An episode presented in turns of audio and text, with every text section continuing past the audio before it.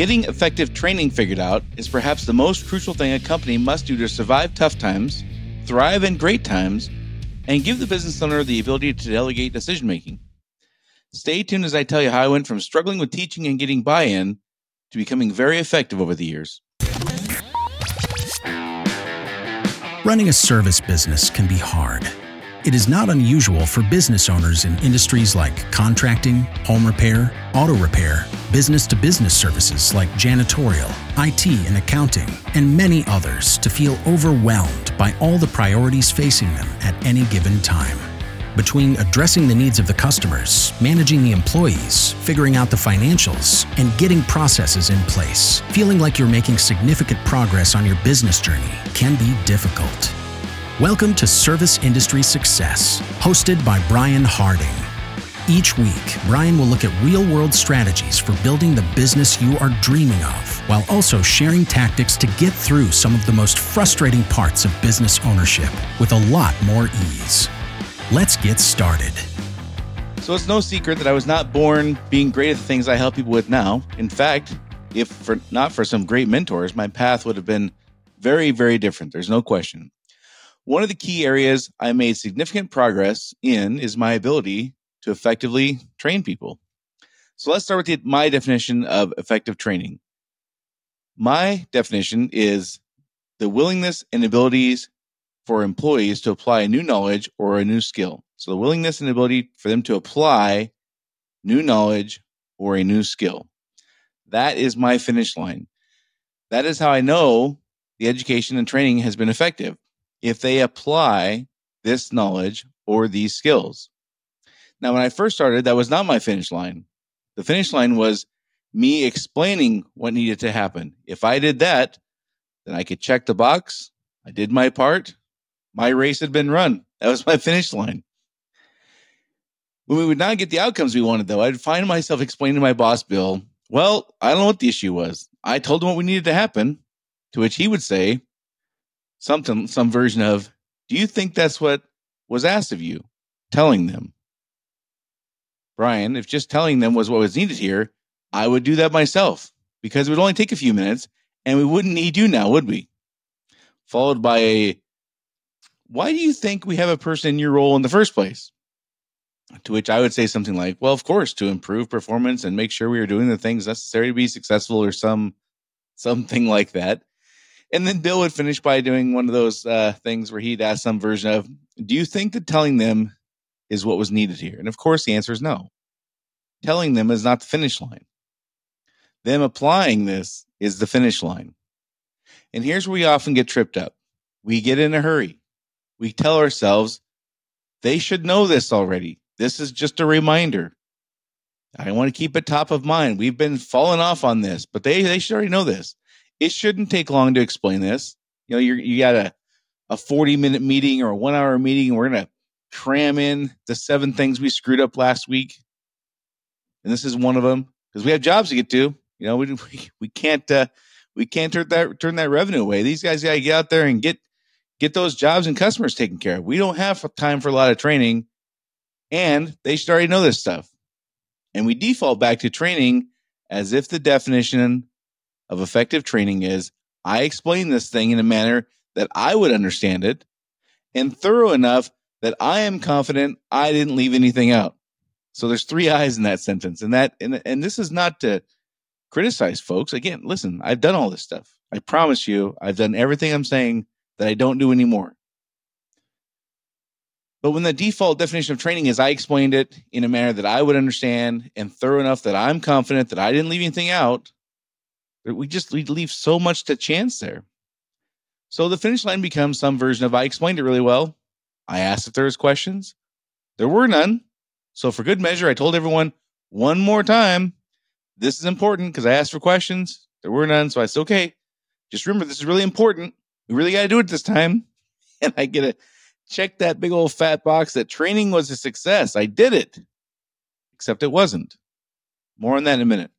First, are you a business owner in an essential service industry whose customers are also businesses? Are you unsatisfied with your company's performance or size or the amount of financial or time freedom you have? Do you have high standards and want to scale your company in a way that will ensure those standards are kept without you having to watch every detail? Do you want to learn proven strategies to overcome employee apathy?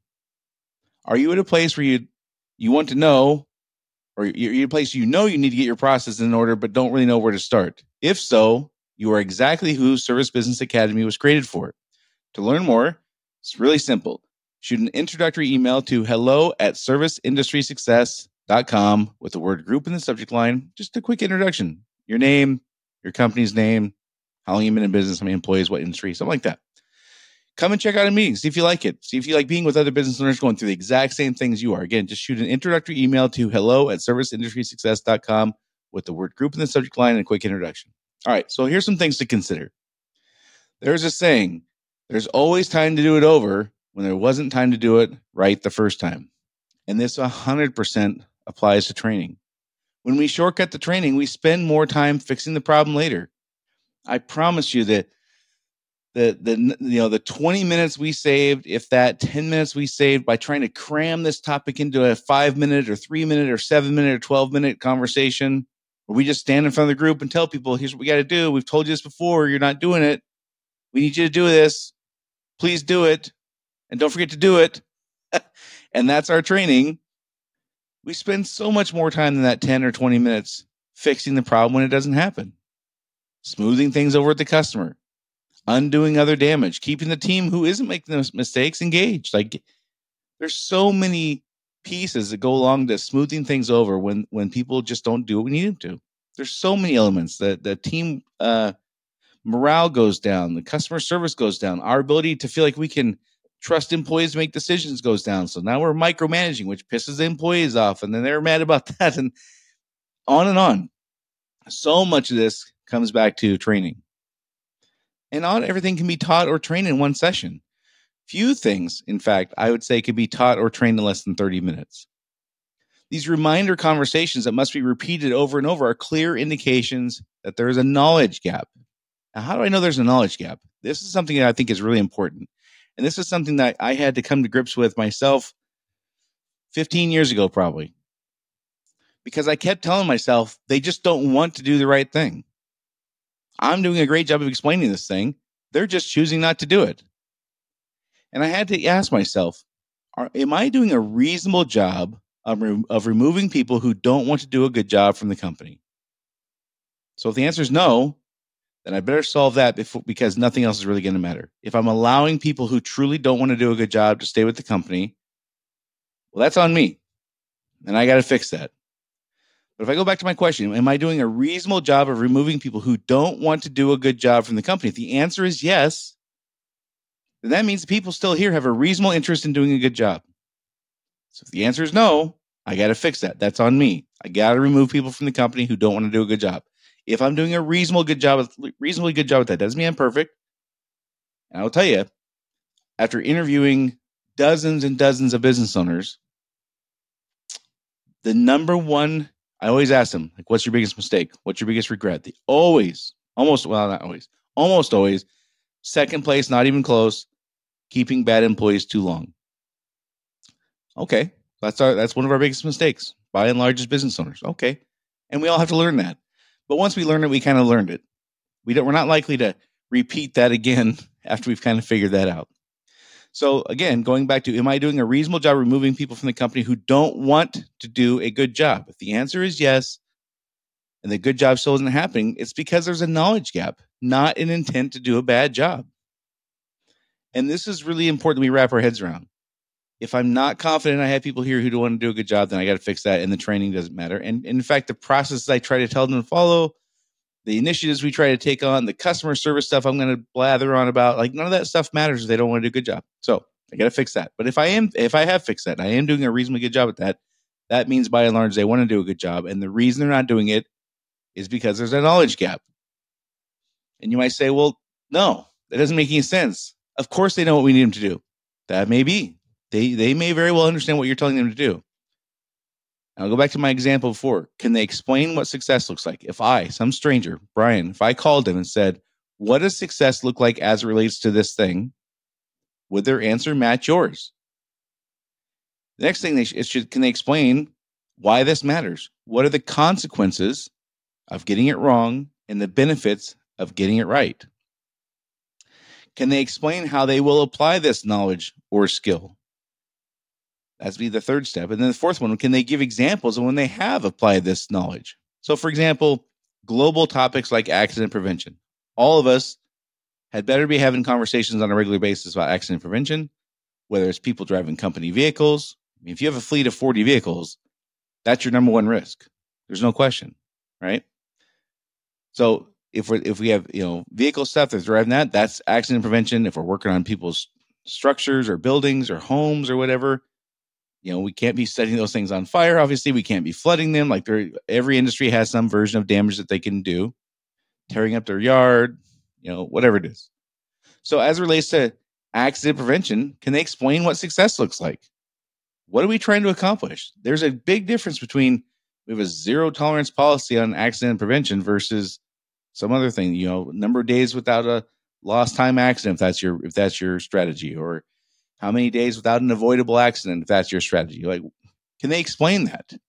If the answer is no, then there's no point in moving on that conversation. That's where it has to stay. Next, can they explain why it matters? What's in it for them to do this? if they can't explain what's in it for them, they, I get that they'll understand what's in it for the company. I get that they want you to ha- want this thing to happen. And I get that they probably want their jobs. But sometimes we kind of fall into this thing of like, well, if they want their job here, they better do it. Okay. Well, that makes sense. Sitting there in that training room, they're going to nod and smile, say all the right things all the right times, and they're going to go out there and do what they want to do because they have not connected the dots on why this matters to them what's in it for them? again, I, I, don't mean bonuses. I don't mean we got to spe- carve out special things if they just don't have accents. I don't mean that, but they have to be able to connect the dots on a benefit that they get or a loss that they get. It has to be like that because uh, because you can't you can't import motivation, right? Again, I'm not talking about financial things, although some people do. I mean, I've heard of companies doing financial bonuses if the if the company goes for a quarter without a lost time accident or they go without a, an avoidable accident. Like I've heard of having bonuses. I, I'm not saying that that's I'm recommending that. I'm not I'm not saying you shouldn't do that either.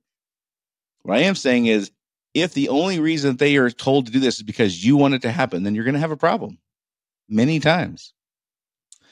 Can they explain how they apply this knowledge or skill? So once they understand like accident prevention is a thing and they understand like what's in it for them to do this. So for example, I'll give you an example.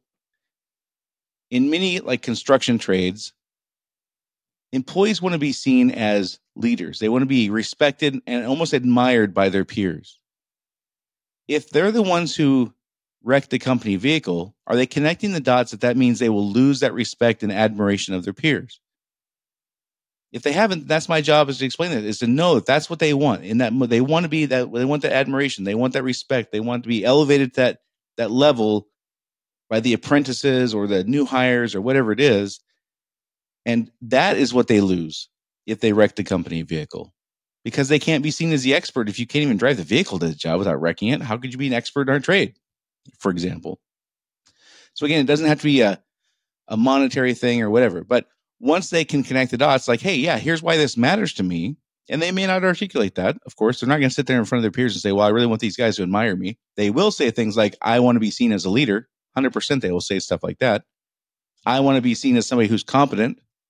And you can't be competent if you can't even get to the job site. You can't be competent if you're damaging customers' uh, property. So once they get why this matters to them, can they explain how they will apply this knowledge? Well, what kind of things do you do as it relates to accident prevention? Well, you know, I used to not be very good at put my cones out when I parked my vehicle, vehicle, but now I put my cones out. Or I used to not be good at this or whatever. Now I do that. Can they give examples of when they've done it? Well, yeah. You know, yesterday I did, I was at a job site and, you know, I had that moment, split second, where it's like, eh, I don't need to put the cones out. And I went ahead and did it anyway. That is an indication that the training is working. If they can give specific real life examples when they're doing it. If it's like, if their answers are, yeah, I know I need to be better at that, then we're not going to get the outcome we want. They're telling us flat out, I'm not doing this. I know I should, and I'm not. Right? Other examples could be, you know, things that are uh, specific but not easily verifiable. Um, getting cus- uh, estimates to customers on time. You know, we we this is something many of us struggle with. Uh, we have a 24 hour. You know, we want the estimates given within 24 hours, right by the end of business or whatever. This is something we want them to do. Can they explain what success looks like? Yes, I understand. I'm supposed to have it to the customer within, you know, by end of business. Okay. Can you explain why this matters? Can they explain why it would matter to them? Again, I understand that they will uh, be able to say the boss wants this. This is the company policy. Dot dot dot. Can they explain, or do I know that they can connect the dots on what's in it for them to do this? And again, it, it could be something as simple as like, hey, you want to be the leader, you want that promotion, you want to become the superintendent or the supervisor or the manager someday. Do you think that's possible if you're a guy who can't be counted on to reliably get the estimates done on time? No. Okay. Well, what do you think you need to do to get that promotion? Well, I probably better get my estimates done on time. Okay, great. And once they know that, now they're more inclined to do it.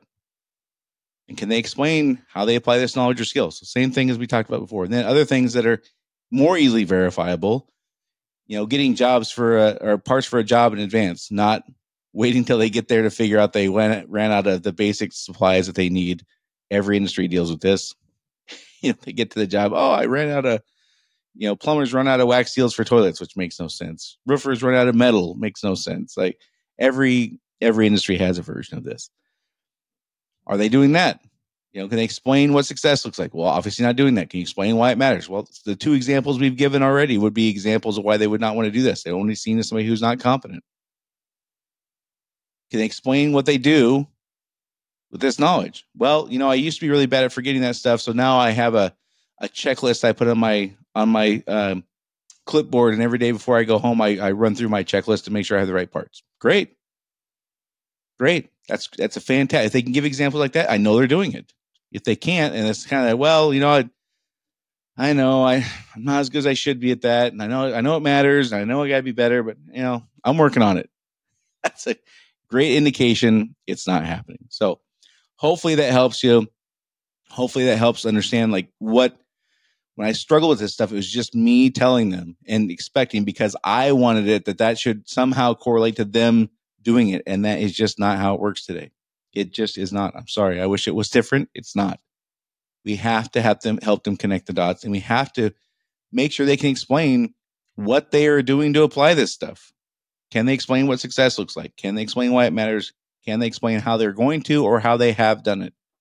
If the answer is no, and and learning this takes time. Like you can't do that in a 7-minute conversation with a group of 14 people. It's not possible. That that is a long longer conversation than that. It might be a a multi-week conversation. But we we can't diagnose where we need to have the conversation. We can't diagnose if if they understand what success looks like, but they don't quite understand what's in it for them to do this, then that's where the conversation has to be. And if I don't diagnose that by asking questions and letting them talk, which takes time, I can't diagnose where the where the problem is. And if I can't diagnose where the problem is, I'm taking a complete shot in the dark, which I'm going to get wrong a lot of the time. So, anyhow, that's how I did it. I hope that helps. Uh, don't forget the many lessons in business that we all have to learn should not have to be learned the hard way. You don't have to do this alone. Again, learn more about or try out Service Business Academy, just send a quick introductory email to hello at serviceindustrysuccess.com with the word group in the subject line. Try it out, no charge. We talk, we go through this kind of stuff we're talking about today. These are the kinds of things we help each other with is, is how do you get these meetings set up for success? What kinds of questions you need to ask to diagnose these things? How do you walk people through to get the results you want? So anyhow, if you haven't had a chance yet, subscribe or follow the podcast so you get it when it comes out every week. And please, especially this is a great episode to share with a friend or colleague. If you hear a business owner talking about how my employees just don't get it, I don't understand why they won't do this stuff. This is a great episode to send to them. You can text it, you can email it, DM it, all kinds of ways you can send it. You never know what might help somebody out and really keep them have, from having the same struggles I had for many years for sure. If you haven't had a chance yet, give us a rating review. Sure appreciate that. That's how you grow these things. Ratings, reviews, shares, all that good stuff. So I know I ask every week. I appreciate the, those of you taking the time. I hope you have a great week. And uh, that's it for this week. And I'll talk to y'all next week.